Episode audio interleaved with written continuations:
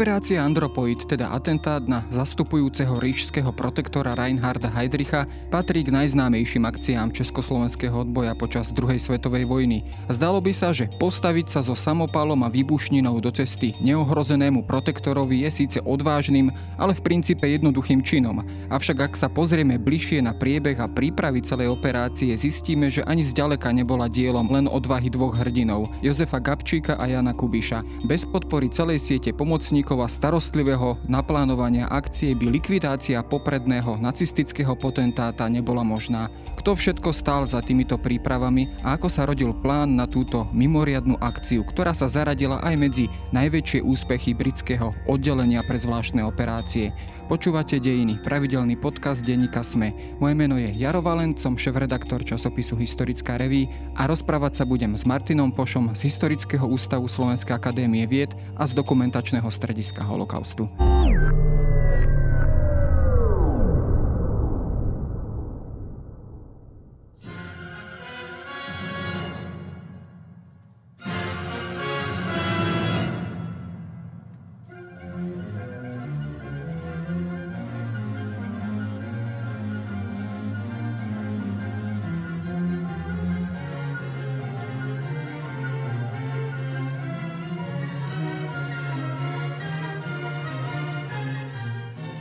Reinhard Heydrich to je naozaj vysoký cieľ a teda cieľ, ktorý sa napokon podarilo splniť a, a, a tohto potentáta zlikvidovať. Bol od začiatku on v hľadačiku e, československého odboja aj britských tajných služieb? Samozrejme, záleží na tom, ako si definuješ začiatok, ale v tom je v hľadačiku operácia Antropoid od jej vzniku, by som povedal s tým, že v tom oktobri 41, kedy je vlastne to legendárne stretnutie plukovníka Moravca, vtedy ešte s Josefom Gabčíkom a s Karlom Svobodom, tak sa spomína nielen Reinhard Heydrich, ale aj e, Karl Hermann Frank. E, s tým, že vlastne plán bol taký, že samotní agenti po vysadení by sa mali rozhodnúť, že ktorý cieľ zlikvidujú. Ideálne jeden z plánov bolo, že zlikvidovať ich oboch.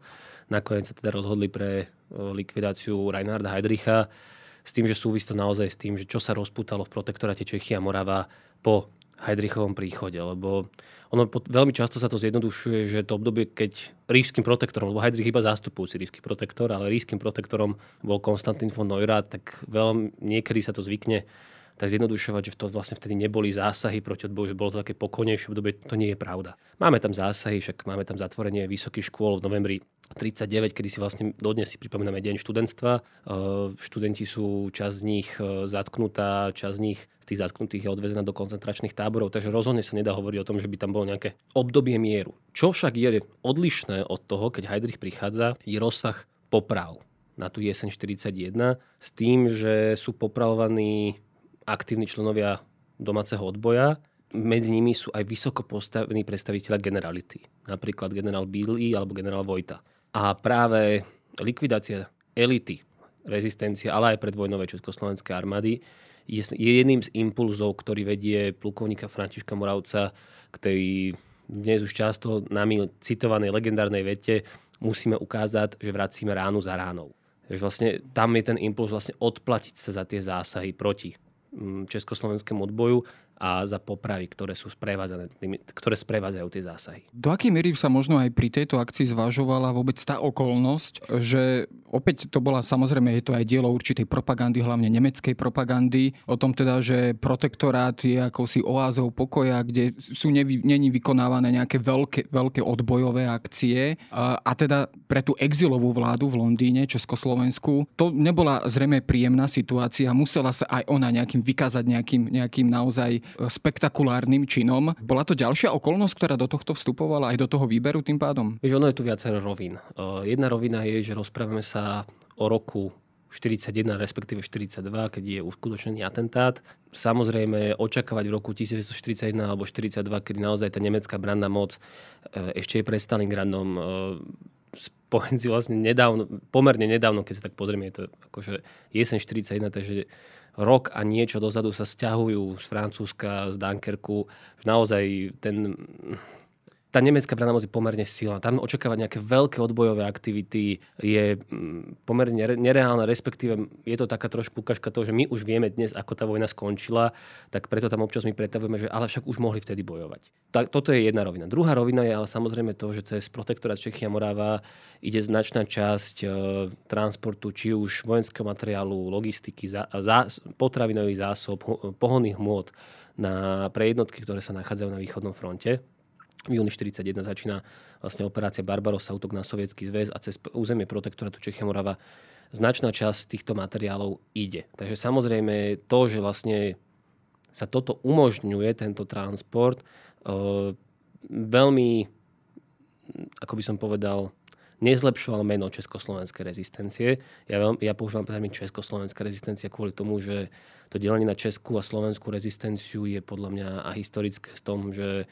mnohí z tých vojakov alebo odbojarov sa hlásili k myšlienke obnovenia Československej republiky. Samozrejme, môžeme sa potom rozprávať o nejakých politických predstavách a zmenách, že vlastne niektorí chceli obnoviť republiku ako bola, niektorí chceli nejaké zmeny, ale väčšina z nich sa hlásila k Československej republike, preto používam termín Československý odboj. Takže toľko, že nejaké ciele tam samozrejme boli, že prečo poukázať, že áno, sú tu aktivity domáceho odboja, ale je to trošku komplikovanejšie. Keď hovoríme o československom odboji, tak už vlastne aj ten výber týchto dvoch, dvoch atentátnikov vlastne zodpovedal tomu, teda, že bol tam zastúpený Slovák a Čech, alebo teda prípade Kubiša to bol v podstate Moravák, aby, aby sme neurazili e, Moravákov. Kopírovalo to vlastne aj tú snahu, že naozaj, aby bolo aj zrejme teda, že to nie je len nejaká česká akcia, ale naozaj ten výber tomu zodpoveda, že, že hovoríme o československom odboji a československej akcii. Ja sa ti priznam, že ja som dokument z plánovania a môže byť, že som ho ešte nenašiel a možno by ma vedeli kolegovia z Čech opraviť, nenašiel, kde by sa vyslovene plánovalo to, že má tam byť Čech, respektíve Moravák a Slovák. Skôr si myslím, že to súvisí s Gabčikovými kvalitami, ktoré sú nespochybniteľné, či sa, čo sa týka už bojov vo Francúzsku je v oktobri 40 potom vyznamenaný ako Československým vojnovým krížom, takže skôr si myslím, že tam ide o to, že Gabčík naozaj prejavil záujem o vysedenie a on naozaj patril do toho železného jadra československých vojakov, tých, ktorí dobrovoľne odišli za hranice a veľmi aktívne sa snažili zapojiť do bojov proti nepriateľovi. Takže my často vlastne rozprávame len o odboji, len občas zabudáme na to, že de facto, ak teraz vynechám jednotky na Blízkom východe, rozprávam o západnej časti odboja zahraničného, tak e, do násadenia Československej obrnenej brigády pri Dunkerku e, majoritu bojov Českoslo- alebo teda zapojenie československých vojakov primárne predstavujú letci. A Gabčík bol tak zapálený preto, aby vlastne išiel bojovať, nie len, že do, byť v exile, byť príslušníkom zahraničnej armády, vlastne on nechcel zostať v tom v, v obrovských odzovkách pokoji, ale hlásil sa dokonca, čo je málo známe, do československého letectva. Takže tam je naozaj vidieť to, že skôr si myslím, že do veľkej miery tam zohrala táto Gabčíková vlastnosť to, že mal naozaj veľký, eminentný záujem zapojiť sa do bojov. A tu si treba uvedomiť, že výsadky, ktoré sa uskutočnia decembri 1941, tak eh, to de facto znamenalo, že oni, tí vojaci, nemali šancu sa dožiť konca vojny. Tam tá úmrtnosť agentov, ktorí boli vysedení... Myslím, že na tri mesiace počítalo. Uh, áno, vlastne tam dokonca aj britskí dôstojníci, spravodajskí dôstojníci vyčítali Františkovi Moravcovi v neskôršom období, že naozaj uh, tá životnosť vojakov, ktorí sú na do operácie, je veľmi nízka. E, na čo on, akože František Moravec bol veľmi špecifická osoba, poviem to tak diplomaticky. E, momentálne ho s veľkou pompou priniesli, priviezli zvo, teda jeho pozostatky e, zo Spojených štátov amerických do Čáslavy, do jeho rodného mesta. Na druhú stranu práve m, taká tá jeho tie jeho povahové črty boli také, že veľmi nerad príjmal kritiku. Viedlo to aj k rozporom v rámci správ- československých správodajcov, či už s generálom Bartíkom, ale aj s Karlom Palečkom. Takže tam tá jeho neochota nejak pozmeniť tie výcvikové metódy alebo nejaká snaha tak viedla k tomu, že naozaj aj neskôršie výsledky mali veľmi nízku životnosť a, a teroristické operácie, ako, ako bola napríklad operácia Antropoid alebo TIN, tak tie, tam sa naozaj rátalo s tým, že tí agenti nemajú šancu prežiť.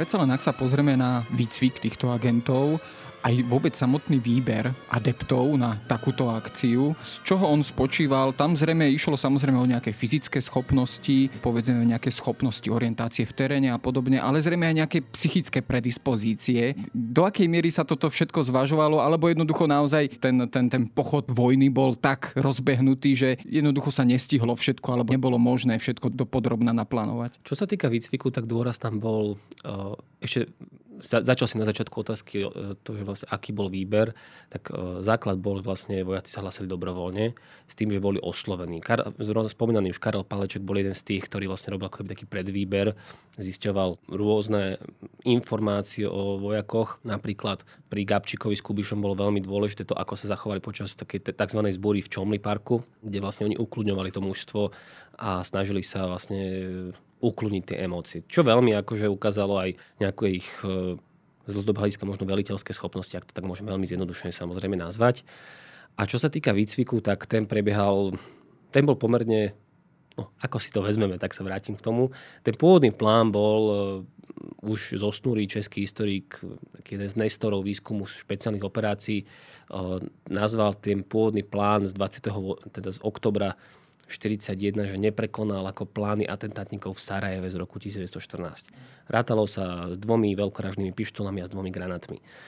Čo do veľkej miery veľkým šťastím bolo to, že ak to tak môžem nazvať, že, že spomínaný Karel Svoboda sa zranil a do vlastne toho výcviku následne mohli viac vstúpiť práve britskí spravodajci, tá britská Special Operation Executive kde naozaj ten výcvik, ktorý potom akože pripravili pre Gabčíka s Kubišom, aj e, akože samozrejme pre ďalšie skupiny, tak naozaj bol podstatne širší. Trénovalo sa napríklad e, strelba námatko a mierená, manipulácia s výbušninami, e, výcvik, čo sa týka zoskoku padákom, to bol vlastne na letisku Ringway pri Manchestri, s tým, že veľká časť výcviku prebiehala v priestoroch Škótska a Škótskej Vysočiny, kde napríklad dodnes trénujú britské Special Service alebo britské komandos, naozaj je to priestor, ktorý je pomerne náročný na výcvik a tam to napríklad, ideálny. Uh-huh. Áno, napríklad to mi m, možno čo by zaujalo to, že práve v priestoru e, škótskej Vysočiny sa, do, sa nachádza pred pár rokmi odhalený pamätník československým parašutistom alebo agentom vysadený v rámci spolupráce druhého odboru Ministerstva národnej obrany a SOE. Keď sa bavíme napríklad o SOE, teda Special uh, Operation Executive, uh, teda tejto britskej, alebo oddelenia britskej tajnej služby uh, pre špeciálne operácie, do akej miery sa ona zapojila, alebo zapájala priamo do tejto organizácie, tohto, tohto výsadku a operácie Antropoid? Bolo to len vyslovene to, to, tá výcviková podpora, alebo priamo aj zasahovala do plánovania tej operácie? Vieš, problém uh, nejakej rekonštrukcie týchto spravodajských operácií je, že máme veľmi málo zachovaných prameňov. Mm, čo antropoid je na tom pomerne dobre oproti niektorým iným výsadkom, ale uh, často je tu nejaká ilúzia o tom, že Briti si objednali atentát na Heidricha. Tam ide o konšpiračnú teóriu, išlo o spoluprácu. Samozrejme, nerad by som zlu, uh, predstavil SOV len ako nejakého logistického partnera. Tam práve ten výcvik, napríklad Gabčík s Kubišom počas toho spomínaného výcviku, práce s výbušninami a manipulácie trénovali aj to, že vlastne hádzali výbušniny alebo teda trénovali hod výbušnín na pomaly postupujúce auto. Takže ako naozaj tam oni presvičovali rôzne spôsoby a spôsoby likvidácie a práve Ezovi im poskytlo mnohé veľmi zaujímavé zbranie, ktoré nakoniec nepoužili. Napríklad jedna z nich je Tri Spigot, čo vlastne ja nie som vojak, takže veľmi nerad by som to opisoval, ale ide o zbraň, ktorá sa dala zašrobovať do stromu a na jej predok tvorila hlavica, ktorou, ktorá mala vystreliť výbušninu a vlastne mala zlikvidovať napríklad Heidrichové auto. Túto zbraň ale nakoniec nepoužili, ako, ako je známe. Takže tam precvičovali rôzne spôsoby a samozrejme tým, že vlastne uh, tí inštruktori boli často Briti z SOE, tak uh, tam akože samozrejme vplyv SOV je, ale nie je taký, že by teraz Briti československým predstaviteľom povedali, že a teraz zautočite na Heidricha. To potom akože hlavne v neskoršom období po februári 48 sa to veľmi tak ako vulgarizovalo e, k tomu, že vlastne ako, ako keby sme my boli nejak nejaký podriadení tým Britom, čo, čo vôbec nebola pravda. Oni sa toho veľmi obávali aj naši správodajci také tej snahy o zachovanie nezávislosti spravodajskej služby. Ja som prebadal v londýnskom archíve, dovolím si povedať, dosť veľa dokumentov, aj čo sa týka dokumentov uložených vo vojenskom historickom archíve v Prahe a nikdy som nenašiel snahu britských spravodajcov nejakej formy ovládnuť československú spravodajskú službu. Dovolím si vytvoriť hypotézu, že oni boli radi, že majú akože partnera, na ktorého sa môžu podstatne viac spolahnúť ako napríklad na hnutie slobodných Francúzov a generála de Gaulle. Keď sa pozrieme už na samotnú akciu, k tomu výsadku došlo myslím teda v decembri 1941 a vlastne od toho samotného atentátu delia vlastne ten výsadok zhruba 5 mesiacov. E, to je dosť dlhá doba. Znamená to, že tá operácia sa úplne nediela podľa plánu, že sa tam vyskytli komplikácie. Viem, že ten výsadok nebol realizovaný presne na to miesto, ako bolo naplánované. Čo všetko do toho vstúpilo, aké tie nečakané faktory? Najväčšia komplikácia boli reálie protektorátu Čechia Morava. Ten plán, ktorým rátali československí správdajci, bol veľmi idealistický. Rátalo sa s tým, že Gabčík s Kubišom spáchajú atentát na Heidricha bez nejakého veľkého zapojenia domáceho odboja. To bolo absolútne nereálne a aj osudy ďalších výsledkov nám ukazujú to, že to prepojenie na domáci odboj je ten najkruciálnejší moment ktorý vlastne sprevádza úspech alebo neúspech výsadku. Výsadok, ktorý sa po, pomocou tých tzv. záchytných adries, to boli adresy, ktoré dostali vojaci ešte v Londýne s tým, že toto sú vlastne spolahlivé osoby. To bolo veľmi, akože samozrejme, vychádza to z doby, v ktorej akože tie výsadky sú organizované, ale bolo to veľmi, veľmi riskantný spôsob, pretože vieš, vezmi si, eh, ľudia, ktorí sú ochotní eh, ubytovať odbojara, ktorý príde z Veľkej Británie, teda tvrdí to o sebe, riskujú to, že môže ísť o provokáciu gestapa. Títo ľudia častokrát sú sami zapojení do domácej rezistencie. Takže e, jednoducho, čím dlhšia doba prejde od začiatku konfliktu, tým je väčšie riziko, že buď sú zatknutí, buď sú zabití v rámci odboja, e, buď sa začnú báť, čo je úplne pochopiteľné, hlavne po druhom stannom práve a teda tých persekúciách, ktoré následujú po atentáte na Heidricha je, je to úplne pochopiteľné a vlastne toto bolo veľmi dôležité pre Antropoid, že oni dostali tie záchytné adresy, oni mali nadviazať istú formu kontaktu s domácim odbojom, ale nemali prezradiť, čo je ich cieľom. Ale samozrejme, netreba si predstaviť, že teraz by oni prišli do protektorátu Čechia Morava a každému by povedali, že ich, alebo každému odbojerovi povedali, že ich cieľom je likvidácia Reinharda Heidricha. To by sa to, možno aj zlakli, pravdu povedať. Časť z nich sa aj zlakla, ako napríklad profesor Vanek, ale veľmi dôležitou personou pre úspešnosť uh, operácie Antropoid je um, Jan Zelenka Hajský. Je to predstaviteľ Sokola, učiteľ, ktorý im vlastne, ktorým umožnil nadviazať kontakty napríklad so Sokolským hnutím v odboji ktor, a ktorým poskytol, pomohol s vytváraním zázemia a zároveň využíval ko- svoje kontakty na to, aby získal napríklad informácie o Heidrichovom presúvaní sa on sa presťahoval potom neskôr do, do toho kaštieľa v panenských Bžežanoch, že tieto informácie práve získavali, získavali pre Gabčíka s Kubišom ľudia z domácej rezistencie. Música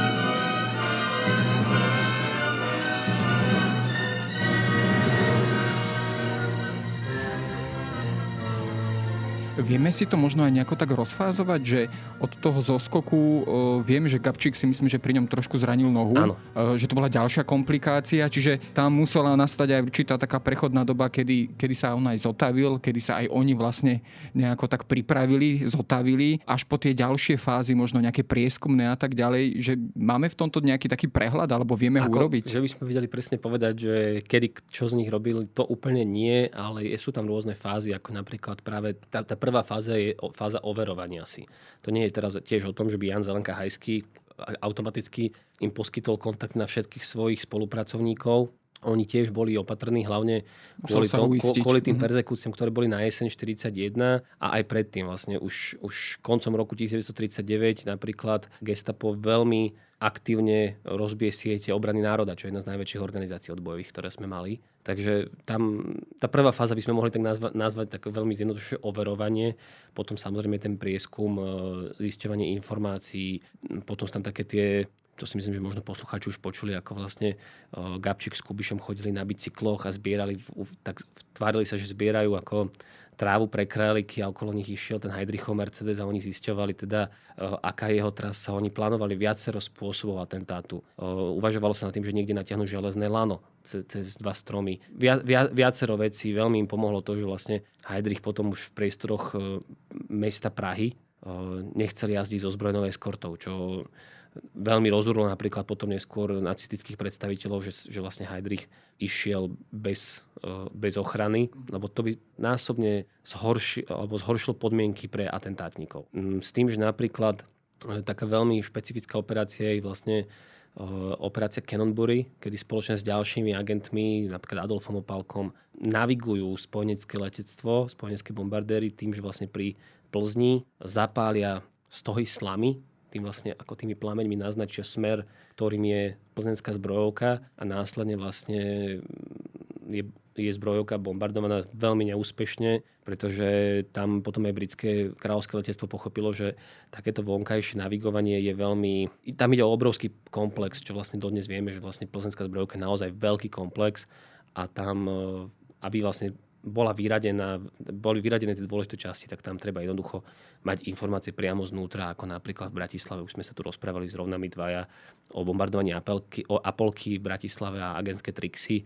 Tak e, tam oni tiež pochopili, že potrebujú skôr tieto informácie znútra, ako len z nejakého okolia. Áno, len na, nejaké smerové navigovanie. Uh-huh, uh-huh. Keď sa pozrieme povedzme aj na samotnú výzbroj, o tej sa ešte určite aj, už keď budeme o samotnom tom atentáte hovoriť, na ňu sa pozrieme, ale ako oni k nej vôbec prichádzali? Prinesli si ju so sebou, alebo, alebo tam bola opäť nejaká podpora toho domáceho Nie, prinies, pri, výzbroj si priniesli so sebou s tým, že oni vlastne mali samozrejme legendárny Stengan, mali tam Colty, mali tam muníciu, niek- akože tá, tá výzbroj vlastne tvorila jeden zásobník a preto vlastne aj tá, ja skočím trošku do júna 42, kedy je vlastne ten, tá legendárna obrana v kostole svätého Cyrila Metodeje, tam e, sa nedalo očakávať, že oni by sa nejak prebili von, lebo jednoducho tam ten objem munície a zbraní, ktoré oni mali, bol jednoducho obmedzený a tam pred to, že sa oni toľko hodín bránia, súvisí jednoducho s tým, že predstaviteľa gestapa, respektíve SS, teda Wacht batalionu Prag SS, ich chceli zajať hlavne živých. Oni chceli od nich získať informácie, ktoré by vedeli využiť proti ďalším vlnám výsadkov. Ale ako výzbroj a výstroj si priniesli so sebou, po tom Gabčíkovom zranení, ktoré si spomínal, tak ho schovali dokonca v záhradnej chatke čo bolo veľmi dôležité, že majiteľ záhradnej chatky, keď prišiel na to, že mu tam akože niekto niečo vylomil, tak síce kontaktoval miest, miestnych četníkov, ale, ale e, už v tomto období bol kontaktovaný domáci odboj a oni boli napojení na ňo a vlastne nepost, neposunuli informáciu ďalej. A síce už, keď už to bolo nahlásené, tak vlastne oni to iba tak akože uh, odrušili, že to vlastne bol iba nejaký pitliak, ktorý akože si tam schoval tie pytliacie oka. No, v skutočnosti tam bola výzbroj a výstroj, ktorú použili na likvidáciu Reinharda Heydricha. Za to tak trošku zamietlo pod koberec. Áno, áno to bol, a to je veľmi, veľmi mm-hmm. dôležité, že vlastne uh, tie prepojenia, ktoré sú aj na tú, tých predstaviteľov tej najnižšej ozbrojenej moci, mm-hmm. akože, lebo četníctvo, četníctvo a tak ďalej. Mhm. fungovalo mm-hmm. aj v protektoráte Čechia Morava a častokrát bolo veľmi dôležité v tom, že či ten četník e, bol napojený na odboj a vedel do istej miery takto pomôcť práve k takýmito drobnými úkonmi, takýmto zametaním pod koberec, alebo bol, bral to ako prácu a proste nezamýšľal sa nad tým, že kto je v tých vrstvách nad ním. Keď si to možno porovnáš aj pri iných výsadkoch a akciách odbojových, mali Kubiš s Gabčikom šťastie, keď to tak zjednodušíme, ano. na kontakty, na ľudí, na tie jednotlivé aj tie rodiny, ktoré ich ukrývali. Jednoducho tá akcia bola úspešná aj preto, že okolo nich stala veľká podpora ľudí. Áno, to je veľmi krátka, jasná odpoveď. Áno, dám trošku to rozšírim, uvediem ako príklad výsadok uh, Zink, ktorému velil Olžík Pechal, bol tam potom Arnošt Mikš a William Gerik. Oni boli vlastne de facto ide o prvý výsledok, ktorý je e, vysadený na území dnešného Slovenska, len tiež navigačnou chybou. Oni mali byť vysadení na Morave a vysadili ich e, v priestore našich gbelov. A práve tento výsledok je veľmi tragický. On sa vlastne rozpada takmer okamžite. E, Mikšovi s Gerikom sa podarí prejsť cez protektorátne, hrani- protektorátne hranice s územím síce Slo- ľudackej Slovenskej republiky, ale je to v priestore e, ochrannej zóny, teda je priestor, kde sa nachádzajú aj nemecké jednotky a Pechal vlastne sa cez tú musí prestrelať. Pritom stratí svoju legitimáciu. veľmi zjednodušené, lebo ten príbeh je veľmi dlhý a možno by to bolo aj na celú jednu reláciu, ale Pechal je vlastne zajatý gestapom, je popravená celá jeho rodina, napriek tomu vlastne on nevypovedá a Mikš zahynie pri spolupráci s ďalšími výsadkami a Gerik, ktorý sa odstá v Prahe bez akýchkoľvek kontaktov, on pochádza z územia Južného Slovenska, Prahu nepozná, nenachádza žiadne, nemá to šťastie na tie záchytné adresy, tak vlastne sa rozhodne, na rozdiel od Karla Čurdu, ktorý je dodnes synonymum zrady, tak e, Gerik sa neprihlasuje priamo na gestapo, ale hlási sa na policajné riaditeľstvo v Prahe. S tým ale, že tam netreba mať... On potom po vojne vypovedal o tom, že on dúfal v to, že sa síce prihlási na policajné riaditeľstvo, ale možno tam narazí na niekoho policajta, ktorý je napojený na odboj a pomôže mu, ale tam zase bolo toľko konfidentov v okolí, že to jednoducho nebolo možné, aj keby zrovna ten človek bol napojený na odboj, tak tam sú nejaké limity toho zapojenia bez toho, aby sa on vyzradil. A to ukazuje veľmi dôležité to, že aké, ako dôležité boli tie adresy, ako dôležité boli, že, že boli platné, že tí ľudia boli ochotní, že stále boli na tých adresách, lebo tiež sa mohli presťahovať. Uh, takže v tomto, to je veľmi dôležitý bod, je to, že vlastne sa im podarilo nadviezať tie kontakty, to, že na, na stretli ľudí, ako bol Jan Zelenka Hajský, pani Moravcová a ďalších tých viac ako 260 ľudí, ktorým pomohli a následne čo, lebo ja vždy tak zdôrazňujem, že antropoid práve kvôli tomu nie je len Gabčík a Kubiš. Sú, je to viac ako takmer 300 ľudí, ktorí sú popravení v koncentračnom tábore Mauthausen za spoluprácu s operáciou Antropoid a častokrát naozaj e, ide o celé rodiny. Lebo tam to bolo naozaj, nacisti sa veľmi tvrdo pomstili za likvidáciu Heidricha a to vlastne to bol aj ten teror spojený s tým druhým staným právom, že tam nešlo len o popravu dotyčného človeka, ktorý bol zapojený do, odbojovej činnosti, ale do jeho, do, o popravu celej jeho najbližšej rodiny. No to bola tak, tak povediať krvná pomsta v podstate na všetkých príbuzných.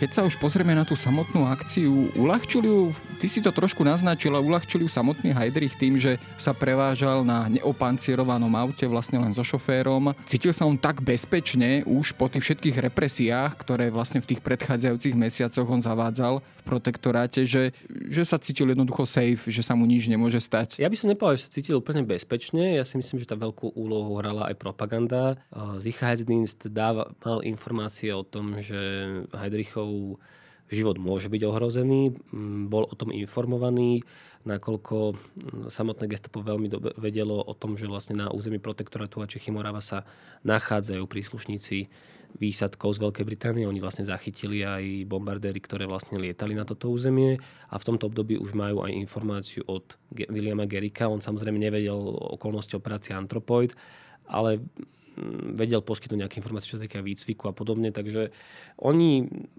pravdepodobne nevedel, nevedeli, že je tu, je tu operácia, samozrejme, že asi nevedeli, že je tu operácia, ktorej priamým cieľom likvidácia Reinharda Heydricha, ale vedeli, že je tu zvýšené riziko. Uh, Heydrich to ale uľahčil Gabčíkovi s Kubišom ešte jedenkrát a to tým, že vlastne síce jazdil presne tak, jak si hovoril, ale teda logika nejakých, nejakej ochrany významných osôb hovorí, že v prípade, že takéto sa niečo stane, tak ty nezastavuješ. Ty vlastne pridáš, na, pridáš šofer prida na plyn a snaží sa z miesta ohrozenia čo najskôr ujsť. Ale vlastne Heidrich prikázal tomu šoferovi Kleinovi zastaviť, že on sa teda ide vysporiadať s tými atentátnikmi. Čo akože ono to často vyzerá ako scéna z akčného filmu, ale ja si myslím, že tam ani jedna, ani druhá strana de facto nereagovala samozrejme racionálne a pre, pre, aj pre skúsených vojakov, ako bol Gabčík s Kubišom, toto bola úplne nová situácia, pretože oni boli vojaci, oni neboli uh, trénovaní atentátnici a mnohé veci tam ovplyvnil aj priebeh toho atentátu, jednoducho aj stres. A ja si myslím, že aj tá Heidrichová reakcia bola ovplyvnená tým, že jednoducho on uh, nevyhodnotil tú situáciu racionálne, ale rozhodol sa tiež ako človek, ktorý mal tu takéto vojenstvo, ten prúsk, prúsky militarizmus, ako v tom najhoršom slova zmysle, čo si vieme pod tým predstaviť, tak on ho pokladal za niečo veľmi hrdinské, tak on odmietal ako keby kapitulovať, kapitulovať a ujsť. Ujsť. Uh-huh. S tým, že samozrejme ja toto popisujem teraz podstatne dlhšie, ako to trvalo možno pár stotín sekundy, dokým on túto situáciu vyhodnotil a tomu nakoniec bolo osudné.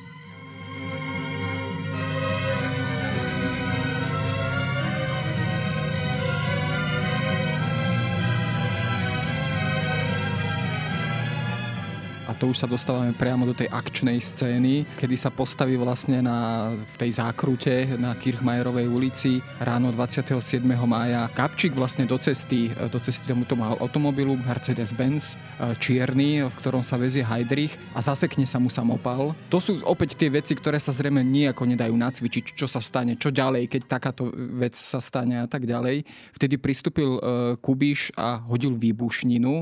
A tu sa vlastne spúšťajú dodnes také rôzne špekulácie špekulácie, že ako vlastne ten Heidrich zomrel. Bol to následok toho výbuchu, priam, priamy následok, alebo to boli nejaké dodatočné zranenia, respektíve aj o akú výbušninu vlastne išlo? Išlo o perkusnú, mm, perkusnú bombu, často sa užíva, používa, že granát. V prípade, že to bol granát, tak tam e, to nie je presné, lebo ty, potom by vlastne naozaj na mieste zahynuli asi všetci štyria, lebo ten výbuch by... To je presne otázka na vojakov, by som skôr povedal. Ja by som veľmi nerad odchádzal mimo svoj, svojej odbornosti, a každopádne ja sa... ten granát má ďaleko väčší ten zásah do širokého áno, okolia. Áno, mhm. ja som sa práve o tejto téme rozprával s doktorom Vojtechom Šustkom, čo možno posluchači, um, posluchačom môžem odporúčiť. Ide o českého historika, archivára, ktorý mm, zozberal asi najväčší objem dokumentov týkajúcich sa atentátu na Hedricha a už vydal tri naozaj objemné zväzky dokumentov a pracuje na ďalších. A práve my sme sa rozprávali aj o, o tom, prečo sa ten Stengan zasekol s tým, že samozrejme my dodnes môžeme podľa mňa špekulovať, ale vysoko pravdepodobná verzia je, že Stengan sa veľmi zasekával vtedy, keď vlastne tá, oper, tá opierka, ktorá je vlastne, keď sa pozrie na Stengan, on to vyzerá ako rúra s opierkou. A Gabčík pravdepodobne tu keď sa odmontovala tá opierka, čo vlastne, aby sa im lepšie manipulovalo pod tými plášťami, lebo ten deň bol veľmi teplý, tak, ale aj tak mali plášte, tak ju odmontovala a vtedy vlastne ona sa častejšie zasekávala, na čo sa prišla až neskôr. Takže toto môže byť jeden z dôvodov. Takže ta, ako sú tam mýty okolo toho, ale čo sa týka Heidrichovej smrti, tak e, to je pomerne dobre spracované. Máme jeho pítemnú správu. E, dokonca bola aj publikovaná v medicínskom časopise pred niekoľkými rokmi, už je to trošku viac rokov, ale bola publikovaná.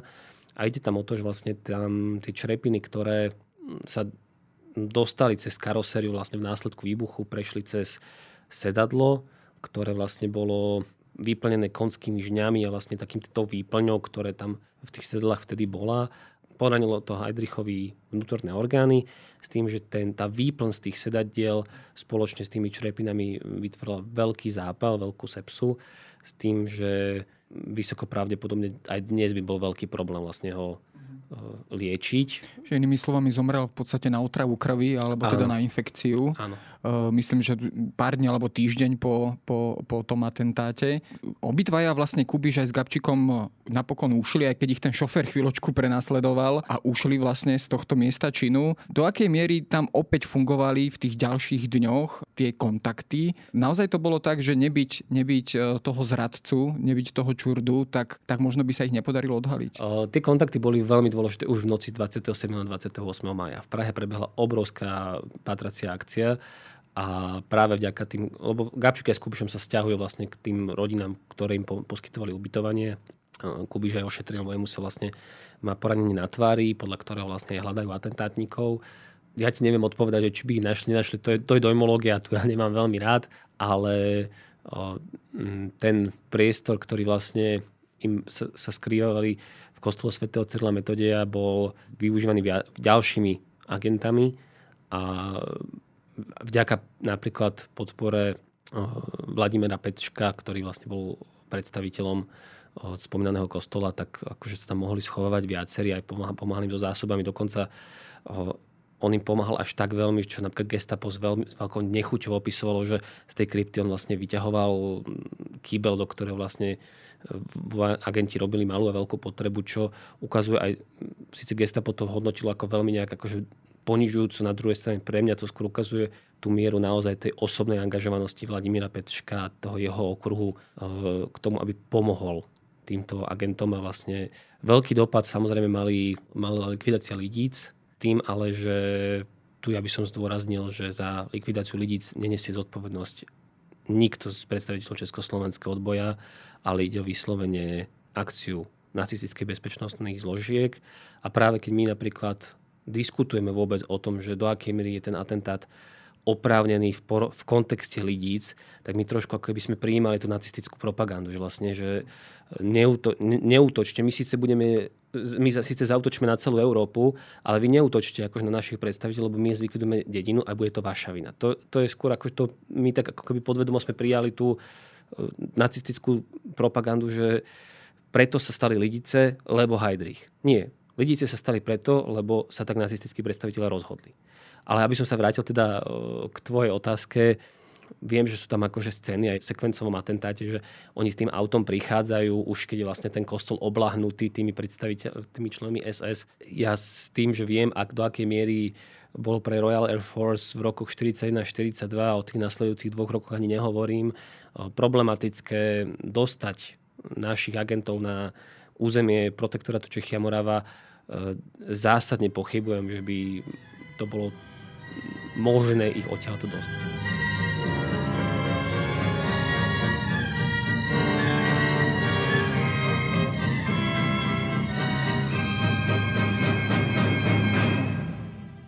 Keď sa spýtam na záver a dá sa hodnotiť táto operácia Antropoid a samotný atentát na Heidricha aj z toho politického pohľadu, z pohľadu toho politického cieľa ako úspešná. My vieme tu, máme tú informáciu, hej, že vlastne bol odvolaný podpis aj britskej vlády spod Mnichovskej dohody. Bol to ten najväčší úspech, alebo jednoducho ten najväčší úspech bol, bolo vôbec to, že sa ukázalo, že, že československý odboj žije a že je teda ochotný pristúpiť aj k takýmto, takýmto zásadným krokom? Ono to odvolanie Michovskej dohody je veľmi, veľmi dôležitá, dôležitá vec.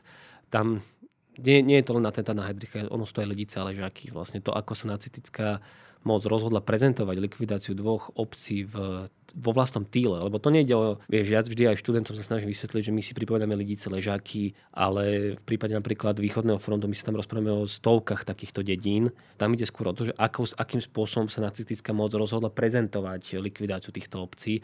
Natočil sa film, proste rozprávalo sa, priznali sa vlastne ku masovým vraždám pred celým svetom. Takže do istej miery tam ovplyvňuje aj tá, tá nacistická reakcia, tú následnú reakciu francúzskej, britskej alebo sovietskej diplomácie. Zároveň ten úspech politický, ono vieš, každý odbojový čin má za cieľ ako podporiť aj politiku predstaviteľov, ktorí, ako, ktorí pôsobia v tom odboji. Takže samozrejme, a potom veľmi dôležitá vec je, že naozaj tá likvidácia Heidricha bola dôležitá sama o sebe nielen nie z politického alebo akéhokoľvek strategického hľadiska.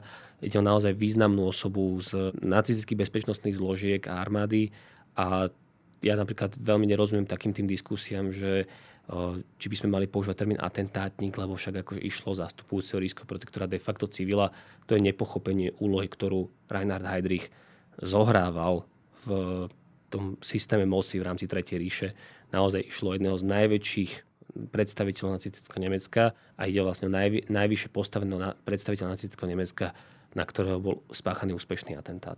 No, konec koncov bol to aj jeden zo strojcov holokaustu, jeden z tých najväčších zosobnení nacistického zla. Organizátor a... konferencie vo Vanze, e, tam akože naozaj vôbec viesť diskusiu o tom, že e, či sme akože, či odboj mal na Heidricha e, zautočiť alebo nie, tak pre mňa je to absolútne nepochopenie toho, čo vlastne Heidrich predstavoval pre, ten, pre, tých, pre, pre tých ľudí v protektoráte. Lebo on naozaj, akože on bol veľmi, veľmi, veľmi šikovný v tom, že ako sa snažil rozdeliť tú spoločnosť. On sa snažil rozdeliť vlastne tú majoritu, ktorej, ktorá bude mať ten, tie výhody toho protektorátu, keď nebudú ako vystúpať proti režimu a postupne likvidovať ten domáci odboj. Takže tam ako ani nebola otázka, že či ho zlikvidovať, ale kedy zlikvidovať, akože keď sa to zo spätného hľadiska. No, inými slovami, bol to akt spravodlivosti a výrazne úspešný akt spravodlivosti na popredného zločinca nacistického režimu. No a operácia Andropoid sa aj týmto spôsobom zapísala do našich dejín. Za rozhovor o práve tejto operácii ďakujem Maťovi Pošovi.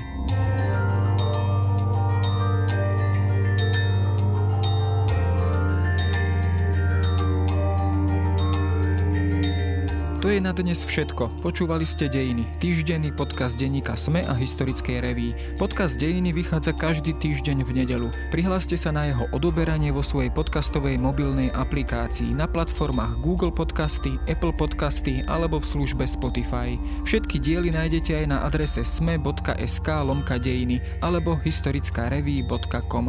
Ak sa vám podcast páči, môžete ho ohodnotiť. Ak mi chcete poslať pripomienku, môžete sa pridať do podcastového klubu denníka Sme na Facebooku alebo mi poslať mail na adresu jaroslav.valent zavináč petitpress.sk Ja som Jaro Valent a na tvorbe tohto podcastu sa podielal aj Viktor Hlavatovič.